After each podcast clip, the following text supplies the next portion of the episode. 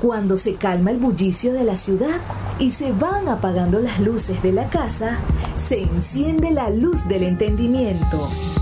Desde este momento comienza Puerto de Libros, Librería Radiofónica, programa que contiene todos sus elementos tipo A. Puede ser escuchado por niños, niñas y adolescentes sin la supervisión de padres, madres o representantes. Comienza Puerto de Libros, Librería Radiofónica. Este programa llega a ustedes con el apoyo de Puerto de Libros, Librería de Autor. Consulta todas nuestras ofertas en nuestras redes sociales arroba Puerto de Libros.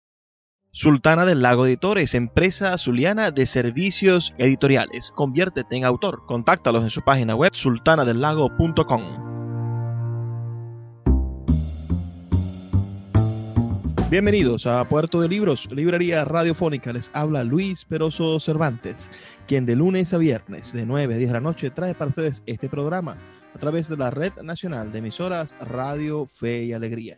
21 emisoras conectadas para ser de, de ustedes, bueno, es pasajeros en estas embarcaciones que nosotros llamamos libros, esos hermosos barquitos de papel que nos permiten conocer nuevos rincones de nuestra propia imaginación. Esos lugares a los cuales no habíamos ido porque al parecer no conocíamos. Esas islas abandonadas donde mm, mujeres y hombres han pasado noches junto a Robinson o aquellas uh, búsquedas incesantes de tesoros que también están depositadas en esas páginas. Asimismo, uh, tenemos autores muchísimo más contemporáneos que viven una, una narrativa o una imaginación que está cercana a lo que somos, a nuestros edificios, a nuestras calles.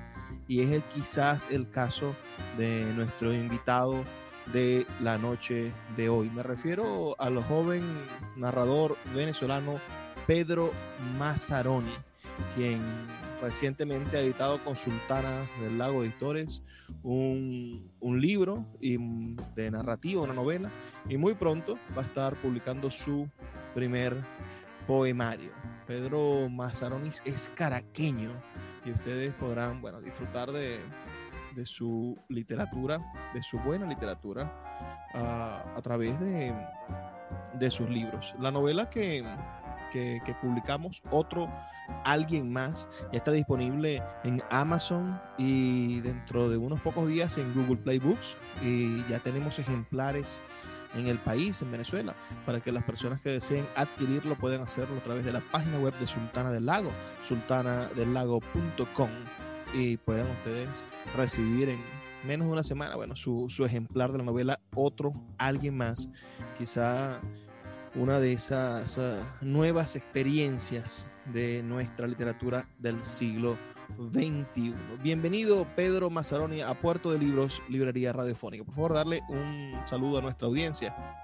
Hola Luis, hola audiencia, ¿qué tal? ¿Cómo estamos? Ellos siempre nos escriben al 0424-672-3597. 0424-672-3597 con sus mensajes, con sus ideas sobre la buena literatura, sobre lo que conversamos todas las noches. Creo que eres mi invitado más joven. El, el primero de tus poemas, de, de tu libro que se propiciosamente se llama Poemario, Uh, el primero de tus poemas está fechado en el 7 de diciembre del año 2013. Y el primer verso de tu primer libro de poemas dice, bellísima felicidad, me duele que seas víctima de una tan necesaria dualidad. Uno se siente en la cima como si no hubiera más allá. Entonces, esta este poema que, que, describe más abajo dice, enredada por deseos de gozar, disfrutar sin vacilar en besarte, pero la otra parte cumple su tiempo de esperar. Trataré de no verte jamás para poder culminar una vez más. Se puede ser feliz en este, en este siglo XXI? ¿Existe la posmodernidad ha dejado, Pedro, a, a los hombres jóvenes ser felices? Bueno, la verdad es que es algo con lo que uno se enfrenta día a día, ¿no? En cuanto a la felicidad. Bueno, sin duda la felicidad va muy arraigada con la pasión. Y bueno, si uno hace lo que le apasiona, puede ser que consiga ser feliz, pero sin duda la felicidad también a veces causa tristeza. Entonces, es un tema dual, Luis, el tema de cómo la tristeza y la felicidad se turnan en la vida de uno. Conjunto con la pasión también está la desmotivación.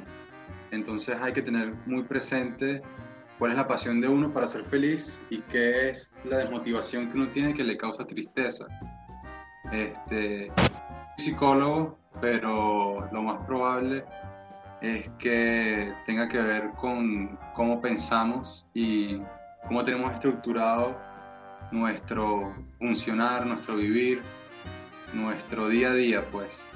Entonces, cómicamente se puede ser feliz e infeliz a la misma vez, pero por distintas cosas. Pues se puede ser feliz por algo e infeliz por otra cosa al mismo momento. Entonces, si los posmodernistas no lo permiten, creo que podemos ser que somos felices, pero por el tema de la ignorancia por un tema de, de, no conocer bien en verdad qué es lo que está sucediendo y así ser felices como medias. Pues. Pedro, eres eh, licenciado en comunicación social de, de, y me vas a perdonar porque no lo tengo quizá a la mano, sí, la Universidad Monte Ávila en Caracas. Sí, señor. Uh, ¿Naciste en, en qué año, Pedro? Yo nací en el 97 en el 97. Digamos que ya estaba, estaba el país prefigurado para, para la existencia del desastre político. Uh, no pudiste hacer nada para evitarlo. Y, y, creo que toda tu vida, ah. toda tu vida has vivido entonces en, el, en la égida de, de la ideología política chavista, ¿no? Es decir, cuando, cuando tienes un año de edad, Chávez gana las elecciones y, y, y cuando tienes 10 años, bueno, ya, ya, ya, el país en el 2007 ha pasado por, por un montón de cosas. Es el primer, la primera, el primer revocatorio, ¿cómo se llama? El, el primer intento Oye, sí, de referéndum. Bueno, en el 2002 el paro también, me acuerdo. De, bueno, ¿tienes un recuerdo que cinco años de ese, de, del paro petrolero? Claro, imagínate, yo ahí compré mi primera patineta, justamente porque no había nada que hacer. bueno, estábamos sin colegio. Pero eres una muestra de sin quererlo, ¿no? Ya, ya son cosas que, que, sobrepasan nuestra, nuestra voluntad. Eres una muestra de la juventud del siglo XXI venezolano eres el, el resultado de, de, todo este desastre maravilloso en el cual habitamos, que, está totalmente tropicalizado, que, genera cambios, reacciones. Uh, ¿Cómo podrías eh, justificar ante, ante la generación, mi generación, que es un poco anterior a la tuya, nosotros nacimos en los 80, mi generación decidió irse del país mi generación, la mayoría de los nacidos en los 80 han emigrado y se han ido y, prefieren olvidar que son venezolanos y le echan la culpa al país de que el país, bueno, los ha condenado a, al ostracismo, a la necesidad, al sufrimiento. A, tú, en cambio, de, y tu generación han estudiado en Venezuela, se han graduado en Venezuela y todavía persistes y escribes aquí y tienes un, un, un, discurso literario vinculado al, al, al, país y a Caracas. Háblanos de, de, eso, de por qué no renunciar aún a ser venezolano y si crees que es algo que está dispuesto en tu, en, en, en, tu ADN social, en eso de haber nacido en 1997 y de los que nacieron en, en la, en la primera época del, de, del 2000, estos, estos centennials. Sí, bueno, para mí la cuestión es más o menos ciencia ficción, por el tema, el tema de, de no saber en verdad qué era lo anterior a lo que uno vive. Entonces, de ahí en adelante me mantengo como en una burbuja día tras día, este, esperando algún tipo de cambio, esperando algún tipo de innovación, este, sea política, que bueno, una innovación política sería genial, alguna, alguna nueva ideología, alguna nueva forma de pensar, pero lidiando con la gente que se ha ido, este, consigo yo también mi espacio. Y gracias a la gente que se ha ido, también tengo espacio. Este, o sea, no es, no, es, algo unilateral, no es algo que, que, determine, o sea, me determina a mí de esta forma o de esta otra forma, sino que yo siempre consigo, o sea, lo que ha sucedido es que consigo desenvolverme mediante las cualidades que han dejado los que estuvieron aquí, porque la decisión de irse es una decisión, este, ya que se me viene un ejemplo a la mente que es muy, es muy, no creo que sea apropiado, pero, o sea, qué tanto tiempo en verdad la gente estuvo en el país y qué tanto tiempo estuvieron fuera del país. Este, si uno siempre está pensando en mejorar, si uno siempre está pensando en, en la calidad de vida. Entonces, bueno, lo que sí queda, lo que sí remanece, se nota también cuando uno escribe. Pues uno escribe y dice, mira, esto lo saqué de esta experiencia, esto lo saqué de este otro este, momento que viví o lo que sea. Entonces, bueno, conjunto con todo eso, está también que uno no deja de vivir en el país, pues uno igual sigue manteniendo una realidad este, situacional dentro del país y sabe cuando las cosas cambiaron, sabe cuando las cosas no cambiaron. Todo eso se... Sí. Voy, a preguntarte eh, algo completamente ah, directo ah, en este sentido. ¿Te irías de Venezuela? Eh, ¿Está entre tus opciones o es algo a lo cual te resistes? No, yo no me iría, o sea, yo no tengo planes de irme, de verdad. Este, Así que, bueno, veremos cómo la realidad fluye, pues, ¿verdad? Porque ya sabemos que hay vías en las cuales se pueden hacer las cosas y vías en las que no se pueden hacer las cosas. Y simplemente es una cuestión de, bueno, o adaptarse o en verdad cambiar el resultado. Vamos a hacer una pausa, Pedro. Ya se nos ha cumplido el primer segmento del programa. Las personas que nos están escuchando pueden escribirnos al 0424-672-3597, 0424-672-3597 o a nuestras redes sociales arroba librería radio en Twitter y en Instagram. Haremos una breve pausa de dos minutos y ya volvemos con más de Puerto de Libros, Librería Radiofónica.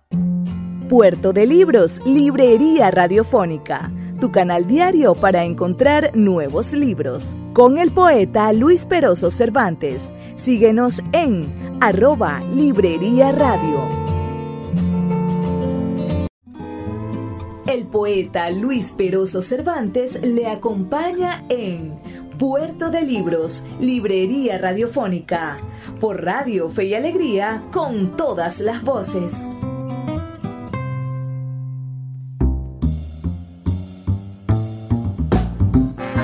Seguimos en Puerto de Libros, Librería Radiofónica. Esta noche estamos con el autor de una de las más recientes producciones bibliográficas de Sultana del Lago. Me refiero al joven escritor caraqueño Pedro Mazzaroni, autor de Otro Alguien Más. El segundo capítulo de su novela, Otro Alguien Más, ah, comienza con este párrafo. Otra vez, persona se levanta de su cama dispuesto a seguir con su rutina tiene 18 años y pronto terminará de graduarse para dirigirse a un bien mayor. Logra salir de su casa, todavía medio dormido, y llega al colegio donde con sus nuevos y viejos amigos se consigue para disfrutar de un cigarrillo mañanero. Y, y quizá el que lea eso se preguntará, bueno, ¿y, dónde está aquí el, joven batallador estudiante de la libertad? ¿Dónde está el compromiso político en la literatura? ¿Dónde está la, gorrita tricolor? Ah, e, e, el, país no es eso, que quizás el, país no es la novena estrella que se le quiere agregar a la, bandera o, o la décima que falta de la provincia de Mérida. El país y, lo que somos nosotros dentro del país está en ese cigarrillo que compartes con tus compañeros mientras estás en la universidad y que puedes compartirlo en cualquier otra parte del mundo, pero aquí tiene el acento tuyo. Háblanos de otro alguien más, de tu novela. Háblanos de, de cómo un muchacho de, de tu edad decide empezar a escribir una novela. Regularmente asociamos la novela a, a mucha experiencia, a mayores, a personas uh, que, que, han vivido muchísimo, que han atravesado océanos y que después de que perdieron una pierna o, o, o, o como el Quijote, después de que quedaste manco y, sí, y secuestrado y preso, uh, bueno, entonces te dedicaste a escribir. Pero no, tú, tú, menos mal no has perdido ni una pierna ni nada de esto. Te, te has dejado un poco la barba como, como un afgano, uh, pero no has ido a la guerra. O te has dejado la barba como, como, como si fueses un náufrago, pero no has naufragado todavía, sino que te has dedicado día y noche a escribir. Háblanos de, de otro alguien más, de esa novela que sí, ya tenía un tiempo escrita y que ahora Sultana del Lago la ha convertido en realidad. Bueno, este, dos cosas, ¿no? La primera, bueno, la guerra me llegaron en la infancia. Esto es como una anécdota aparte, pero o sea, yo tuve un sueño cuando era pequeño. Me recuerdo que yo iba para la guerra y yo no quería ir para la guerra. Me levanté diciendo, mamá, yo no quiero ir a la guerra, no quiero ir a la guerra. Entonces, mi mamá, no, cálmate, cálmate, cálmate. Me dio un dolor de estómago horrible, pasé o sea, mal rato y como que eso de la guerra, tú lo dices ahorita y me recuerda a, a ese momento en la infancia.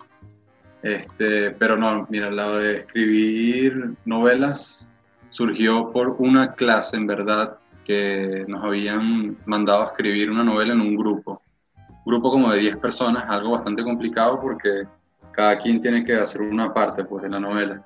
Entonces yo decidí hacerla yo solo, fíjate, y yo tenía ya estructurado qué iba a decir. Ese mismo día este, que mandaron la asignación, yo llegué a mi casa, hice mi esquema, mi cuestión, y o sea, un mapa mental, y de allí surgió, necesitaba darle, o sea, un respiro y que no sea como una crónica y que no sea tan personal, sino algo también que darle como más ficcionalidad a mi vida y que no sea yo y yo y yo y porque yo y hice esto porque yo más de aire, un poco más como de, de, respiro.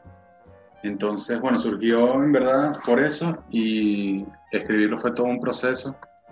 Este, a mí me gustó bastante escribirlo porque... ¿Cuánto ahí... tiempo tardaste escribiendo la novela? ¿Cuál sí. fue el periodo? ¿Estuviste seis meses, una semana, uh, un año?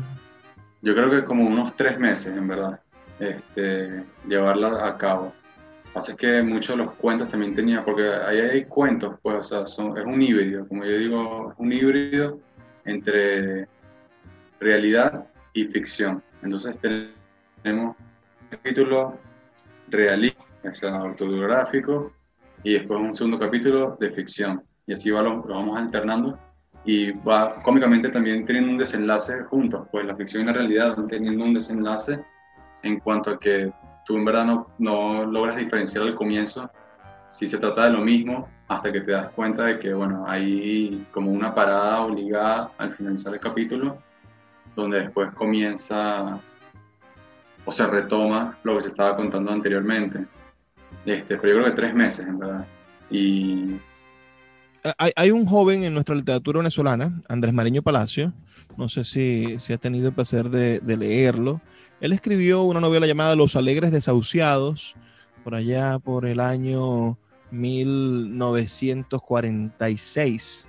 La escribió en tres días.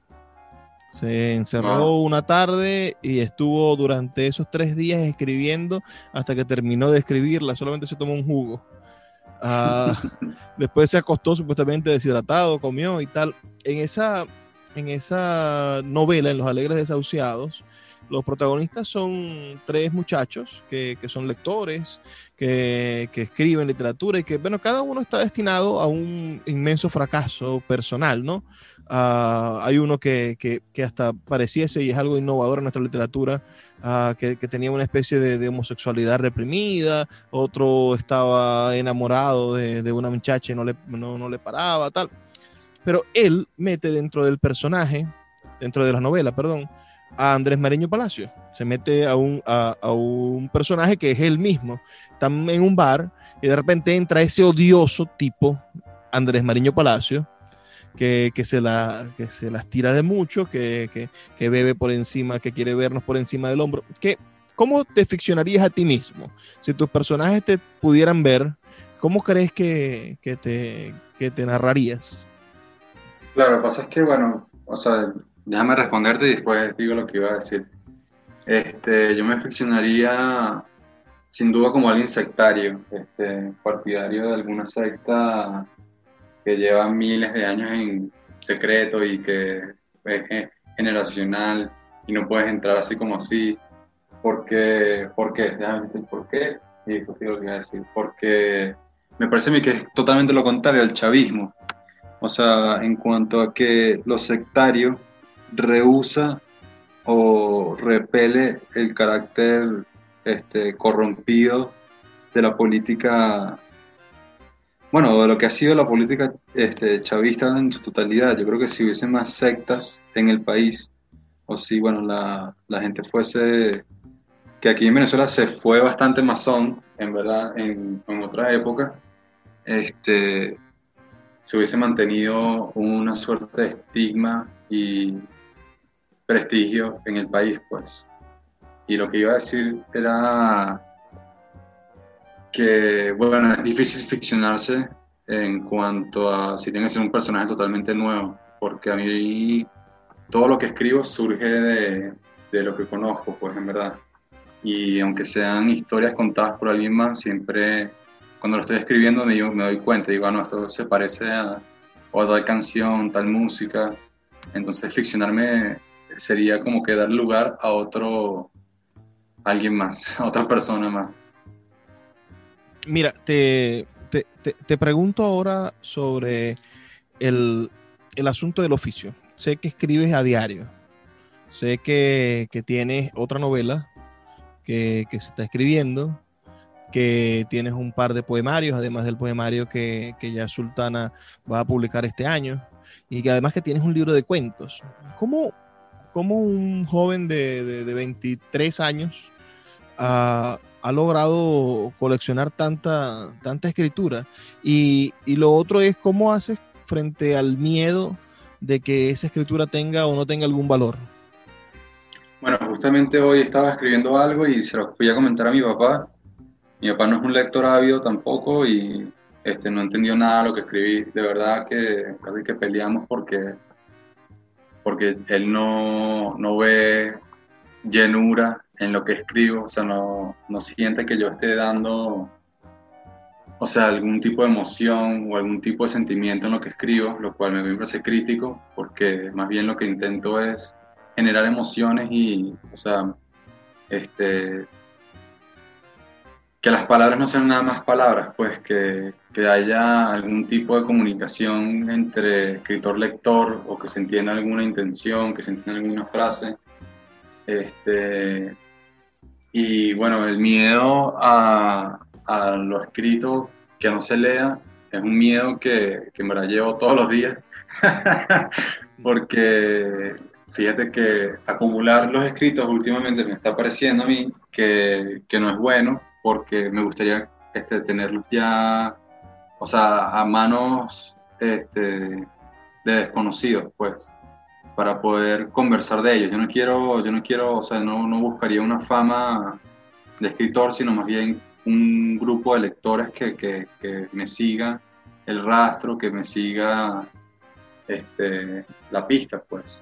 Entonces, bueno, y se han acumulado porque de verdad que aunque yo tengo 23 años, yo creo que he vivido muchísimo en cuanto a, bueno, la rebeldía de la juventud y los privilegios que uno tuvo, que también, digamos que no es que se malversen, sino que en verdad creo que el venezolano en sí está corrompido porque, bueno, eh, estamos, estamos totalmente como desperdigados en el mundo, sino que nos llegan cosas del exterior, nos llegan ideas, este, consumibles, productos, lo que sea.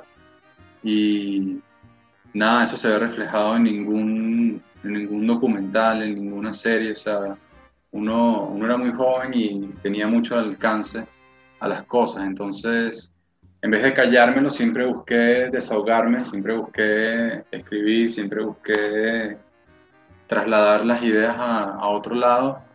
Y en verdad la escritura con el español como idioma, este, conseguí como que mucha esperanza, pues, porque el español es, muy esperanzado, muy, en mi punto de vista, ¿no? Es muy... Tiene muchas conjugaciones para el futuro, podríamos pensar. Es como muy cándido, es como muy, o sea, no, no es fuerte como, decirte, no sé, el alemán, no, por los acentos y las pronunciaciones también se vuelve más amigable que el inglés. Entonces, oye, consigo como que mucha riqueza en, en, el español y siempre apuntando a la juventud como, como tema fundamental, pues, porque al fin y al cabo todos somos jóvenes. Me, me gustaría conversar más sobre eso en el siguiente segmento. Vamos a hacer una pausa, Pedro, de, de, solamente dos minutos. Y ustedes que están escuchando nos pueden reportar su sintonía al 0424-672-3597 o en nuestras redes sociales arroba librería radio en Twitter y en Instagram. Escuchas Puerto de Libros con el poeta Luis Peroso Cervantes. Síguenos en Twitter e Instagram como arroba librería radio. Regresa a Puerto de Libros, a Maracaibo y a toda Venezuela a través de su página web puertodelibros.com.be en el centro comercial Gran Bazar de Maracaibo. Libros de todas las áreas del conocimiento dispuestos para que puedas adquirirlos a bajos precios. Consulta sus redes sociales arroba Puerto de Libros en Twitter, Instagram y Facebook y acompáñanos en esta aventura por el universo mágico de los libros.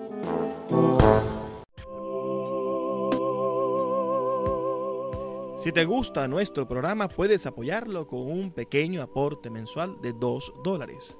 Un acto de micromecenazgo puede mantener en línea nuestro programa a través de nuestras plataformas virtuales y de la Red Nacional de Emisoras Radio Fe y Alegría. Sé parte de la manera en la que transformamos la realidad y el pensamiento a través de la literatura.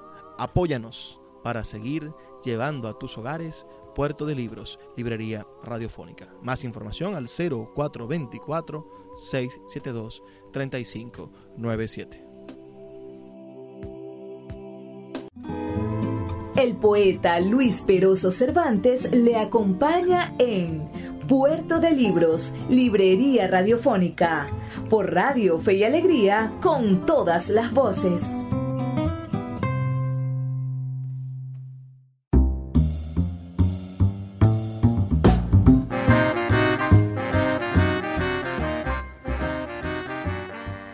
Seguimos en Puerto de Libros, librería radiofónica. Le está hablando Luis Peroso Cervantes, quien nos acompaña de lunes a viernes de 9 a 10 de la noche por este espacio a través de la Red Nacional de Emisoras Radio Fe y Alegría. Estoy en línea con el escritor caraqueño Pedro Mazzaroni. Y Pedro acaba de dar un, un, tips que a mí me parece un poco controversial. Pedro habla sobre la juventud y expone que la juventud es quizás su motivo de escritura, pero ¿tú crees que hay algún mérito en ser joven? Eh, tú mismo decías hace un rato que todos han sido jóvenes, es decir, y nadie, eh, ha, na, nadie se ha ganado la, la, juventud, nadie se ha esforzado más allá de la supervivencia ordinaria en, ser joven, y, y, y deja de ser joven casi con la misma naturalidad con la que llegaste a hacerlo y sin culpa de, de, de, haber estado involucrado en esa etapa de la vida. Entonces, ¿no crees, y, y este quizás es uno de los grandes problemas de la contemporaneidad, del asunto de la televisión, del asunto de las redes sociales, ¿no crees que la juventud está sobrevalorada? Ok. Bueno, dos cosas, ¿no? La primera, yo siempre me hago este ejercicio mental en el que junto a un padre y a un hijo y sumo las edades. Cuando que el padre tenga unos 50 años y el hijo tenga unos 25, pues por decir que los tuvo a los 25. Y eso suma 75 años. Pero si hay 10 padres y 10 hijos, ¿no? Esos 75 se multiplican por 10, son 750. Y así vamos, si tenemos una simple ciudad donde hay, y por irme del tema, ¿no? Pero ya, ya vuelvo, este, 100 padres, 1000 padres o algo así, se llega, se llega a más de, más de 2000 años. Y, y, ahí es donde yo creo que la juventud gana, gana bastante valor porque muchos jóvenes juntos, este, con su experiencia, digo, con sus años de vida, este, pueden ser más que 2.000, 4.000 años y, y cambiar de verdad el mundo, pues. A lo mejor es algo, sí, como te digo, o sea, a lo mejor lo digo en otro idioma y se escucha más fuerte lo que estoy diciendo y a lo mejor creo un culto, y, pero en español suena muy, muy, muy suave. Este, y, con respecto a la vejez, este, me parece a mí que yo envejecí muy rápido. Yo me veo mayor, yo, aparento como de 40 años, pero tengo 23 y siempre me han tratado como un señor, siempre la gente en la calle, oye señor, yo tengo 15 años y es como, señora, yo tengo 15 años, tranquila. Incluso los médicos, no, no, está el médico de, de, adultos. No, señor, yo tengo 16, yo tengo 15 por ahí. Entonces, por eso nunca, nunca me ha este, dado un apuro envejecer. Más bien siempre he querido conservar mi juventud como, como algo simbólico para mí mismo, en verdad, porque ahí es donde uno consigue, en verdad, o sea, ahí es donde consigo mi pasión, pues ahí es donde consigo mi punto clave, que sería en qué gasté mi tiempo, pues, y qué tiempo tengo en verdad todavía, bueno, tengo la juventud, sé en qué gasté mi juventud, bueno, está desperdigada en mis cosas, bueno, pero esas cosas se unen entre sí, sí, bueno, entonces, ¿cuál es el resultado mayor? Y así vamos, pues, en verdad pongamos un, ejemplo muy, muy rudimentario. Pensemos en la manera en la cual las generaciones van atesorando cierta, cierta estructura que, que, yo diría se van acumulando conceptos basura poco a poco cada generación va acumulando sus propios estereotipos y va diciendo, no, esta es la música, no, esta es la, e, esta es la, lo, que hay que leerse, esto es la manera en la que debe de obrar la democracia, esta es la manera en la que debe repartirse los bienes públicos, uh, y, y, ese remanente, ese, ese, esa estructura, esa forma de ser, se convierte en una resistencia al cambio y cuando llega la próxima generación, esa próxima generación, bueno, lo que hace es hacer lo contrario, enfrentarse. Un poco lo que sucede con, con padres e hijos. Tu papá te dice una cosa y tú intentas hacer quizás lo contrario para llevarle la, la para, para, hacer lo que tu papá, para hacer lo contrario a lo que tu papá te dijo. Uh, y poder encontrarte a ti mismo en esa contraposición. Uh, sientes que, que, que has podido observar ¿Qué es lo que está haciendo tu generación diferente a, la generación de tus padres, a la de tus hermanos mayores y a la de tus vecinos? ¿Crees que.? Te lo pregunto porque eres un joven observador. Es decir, ah, muchas veces alguien diría: ¿qué tiene que decir un joven de 23 años? Ah, pues no se va a quedar callado. Por más que tú creas que no tiene nada que decir, él va a seguir haciendo su, mundo. Y ya hay jóvenes de 23 años que tienen más dinero que, que cualquiera de nosotros va a poder tener dinero, esa cantidad en algún momento. Entonces, tú como, como crítico, observador, como, como narrador que lo eres, como escritor, como, como, como este intelectual en formación que eres, ya has observado cuál es la manera diferente de hacer las cosas de tu generación es que, bueno, también está que y es un, es un poco parte de la locura de mi generación. Se ve allí como ellos, algunos de mi generación, algunos eh, amigos o cercanos de mi generación, continúan con el legado este, familiar. Yo más bien rompo, rompo con esa barrera e intento irme más bien por el lado humanístico que científico este, y creo que por eso sería narrador. Pero en cuanto a esa locura de repetir lo que hacen los demás, de repetir lo que hacen los adultos, mi generación es totalmente culpable de continuar haciendo lo que se estaba haciendo y, y no ver en verdad qué es lo que se necesita, qué es en verdad lo que dispondría o lo que se requiere para hacer un cambio. Mi generación está totalmente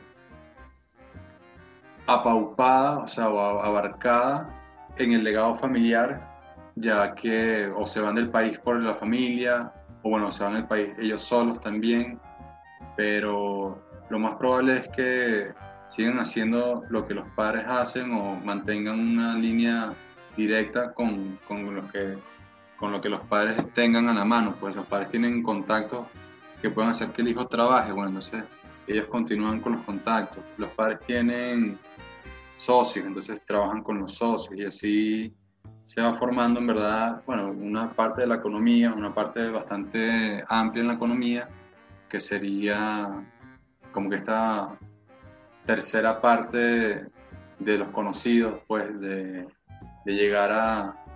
Y bueno, termina siendo una locura porque termina siendo, si yo me meto en una burbuja, esto sería totalmente lo contrario, sería más bien como una fortaleza en la que uno día tras día lucha por intentar conseguir un puesto de trabajo con el que uno consigue a lo mejor que, que ya los puestos están tomados.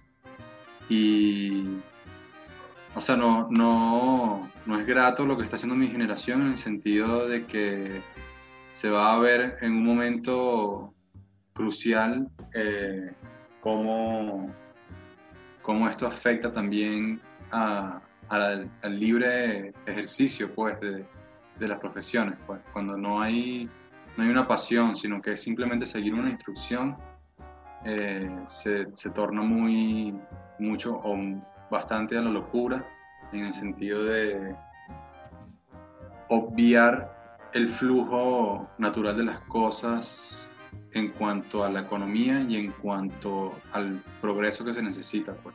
¿Crees que, que, ustedes, los centennials, esa, esa nueva manera de describirlos, uh, son adictos a las apariencias, al, al clip de, de, al me gusta de Instagram, a, la, a, esa, esa, estructura de compartirse.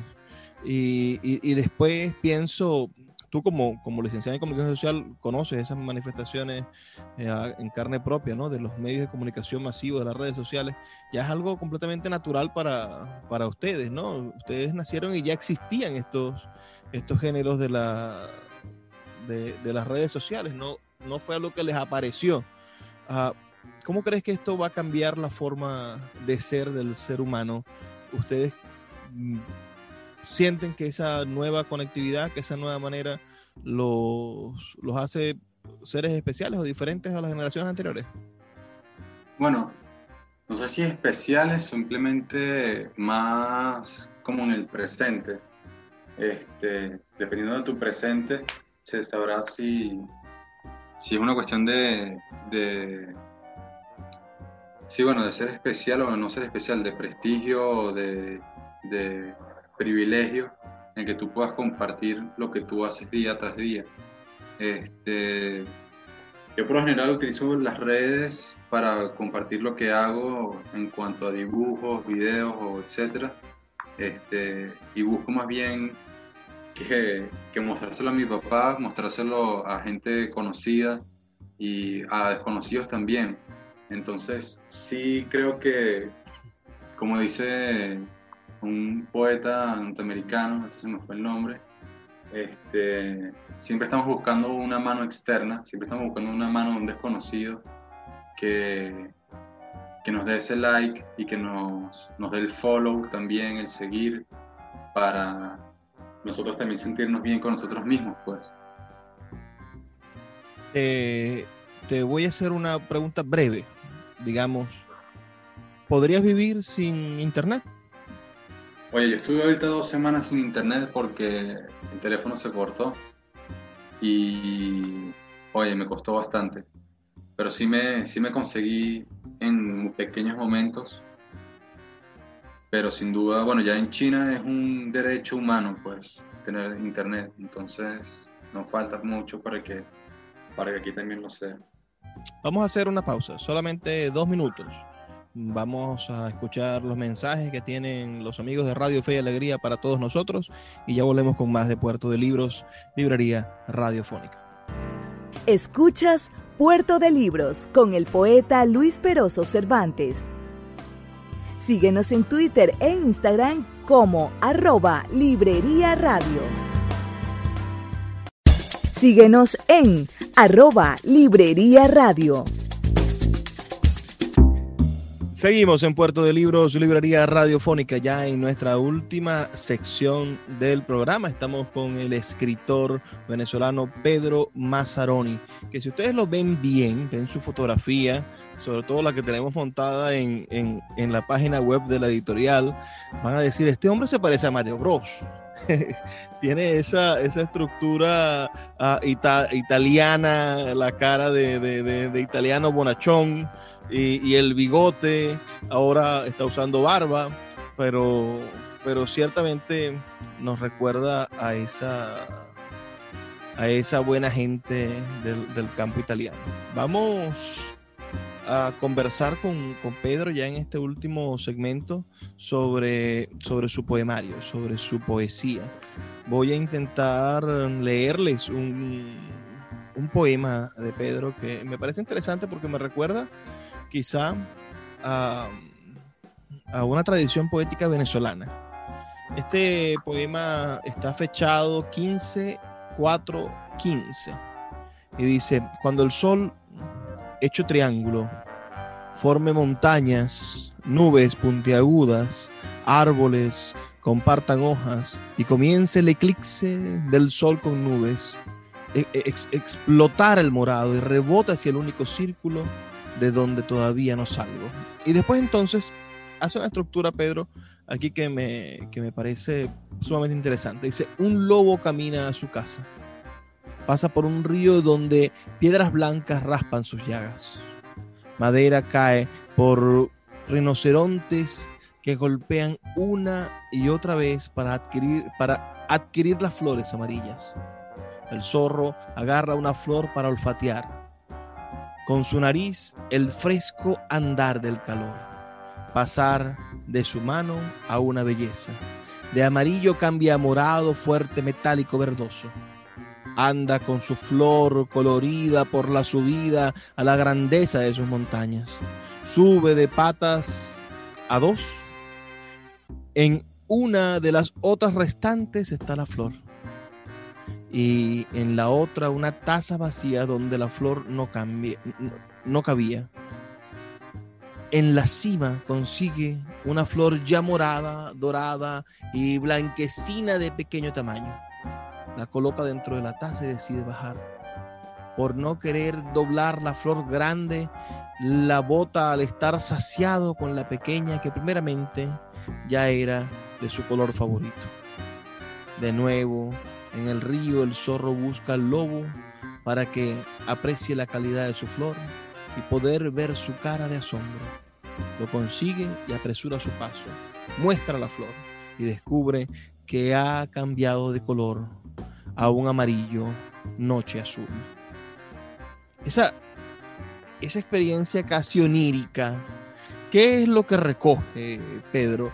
¿Qué es lo que busca decir Pedro Mazzaroni con estos poemas ah, que parecen objetos verbales surrealistas, que parecen que, que, narraran el, vacío del decir, pero que al mismo tiempo recogen elementos de sonoridad y, de intentan generar un discurso que, no sé si está hilado uh, todo en torno a la experimentación o que si hay un trabajo simbólico escondido, pero ¿qué, busca Pedro Mazarón en su poemario llamado Poemario?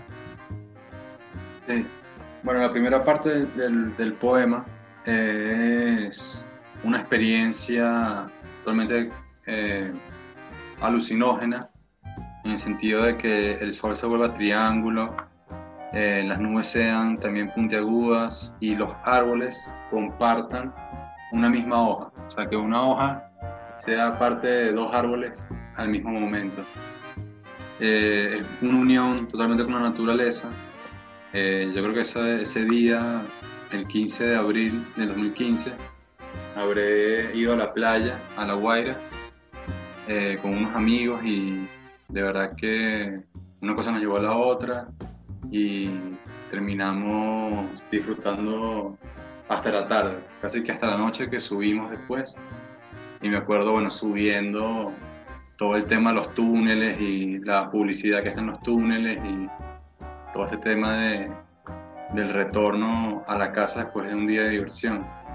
Este, con respecto al lobo y al zorro, eh, está el juego de, en verdad, si me están prestando atención, o sea, en el sentido de cuando yo escribo y se lee, quiero que me presten atención, entonces puse estos dos personajes que son como parecidos, pues, un lobo y un zorro, para ver si, si lograba confundir al, al lector en cuanto a que el primero, el lobo, eh, si no me equivoco, no sube la montaña, sino que es el zorro y después baja con estas flores que parecen que cambian de color cuando uno las arranca este, a mostrársela, pero ya la flor cambió totalmente de, de color. Este, busco, si más bien desorientar al, al, lector, yo creo que más bien sería entablar una relación de, de algo así, no, no es como un proverbio, pero, o sea, buscaría como fijar un,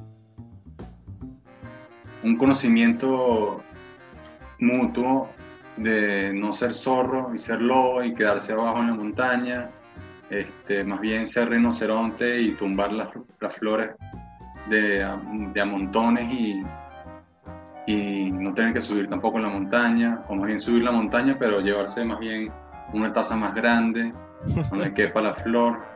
Mira, te, te pregunto, eh, ya los poetas norteamericanos de los años 60 y 70 experimentaron con el consumo de sustancias psicotrópicas y la, y la literatura e hicieron trabajos maravillosos, ¿no?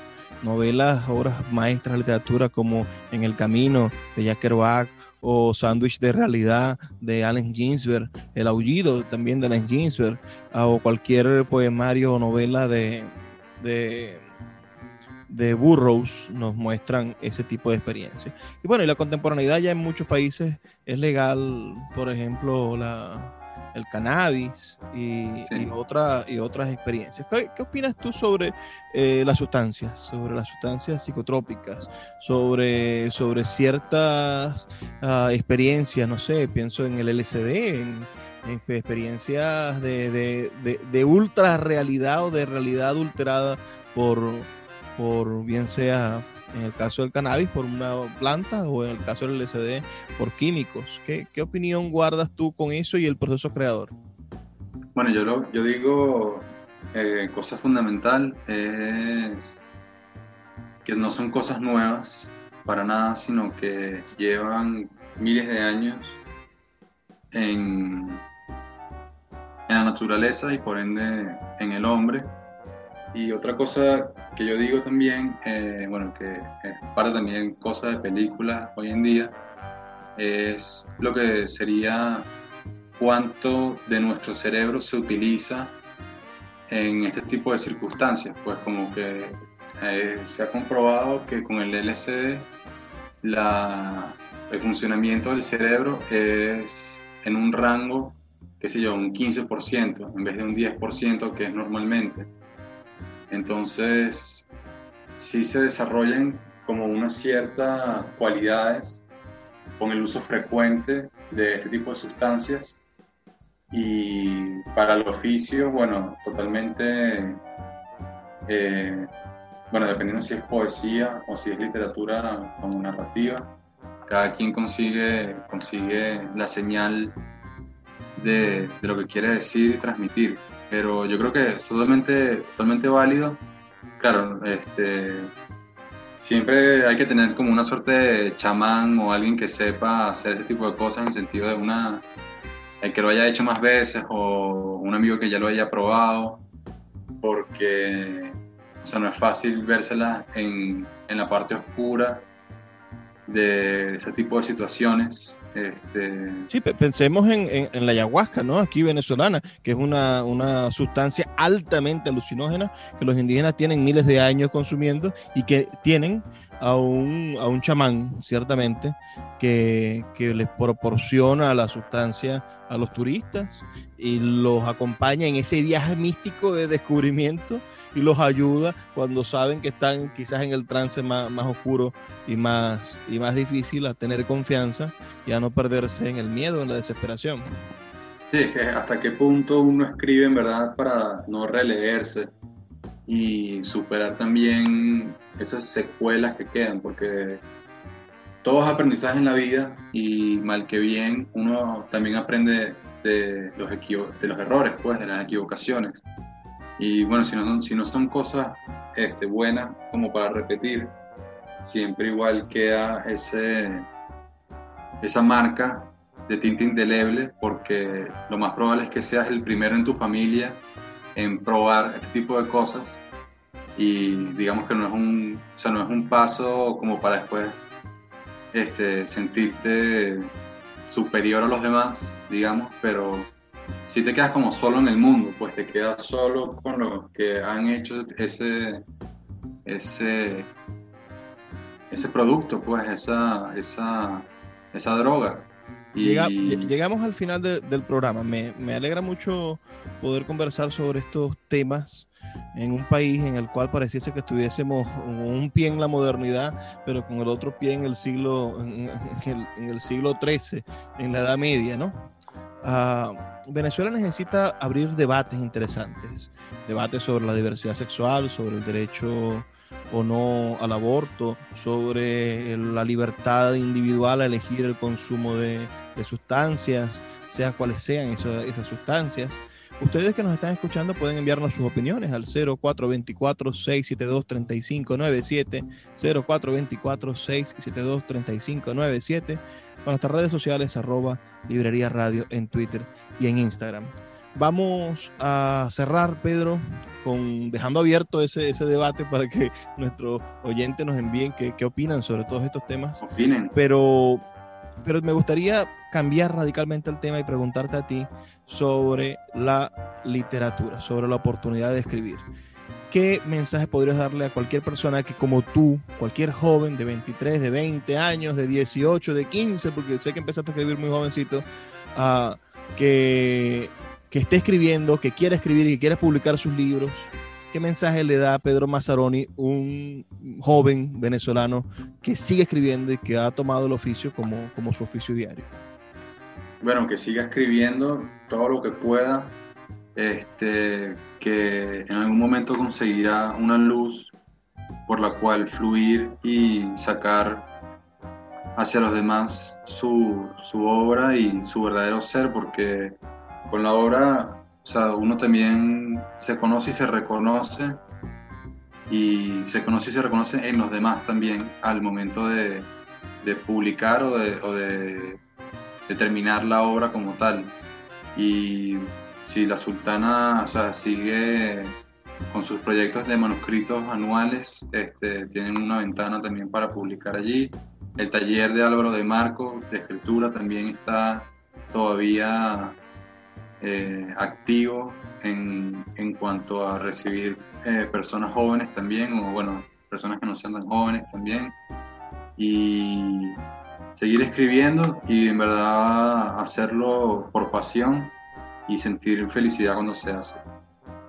Vamos a despedirnos, agradezco mucho a Pedro y agradezco mucho a todos ustedes y no me queda más que invitarlos a que nos escuchen el día de mañana, no sin antes pedirles que por favor sean felices, lean poesía.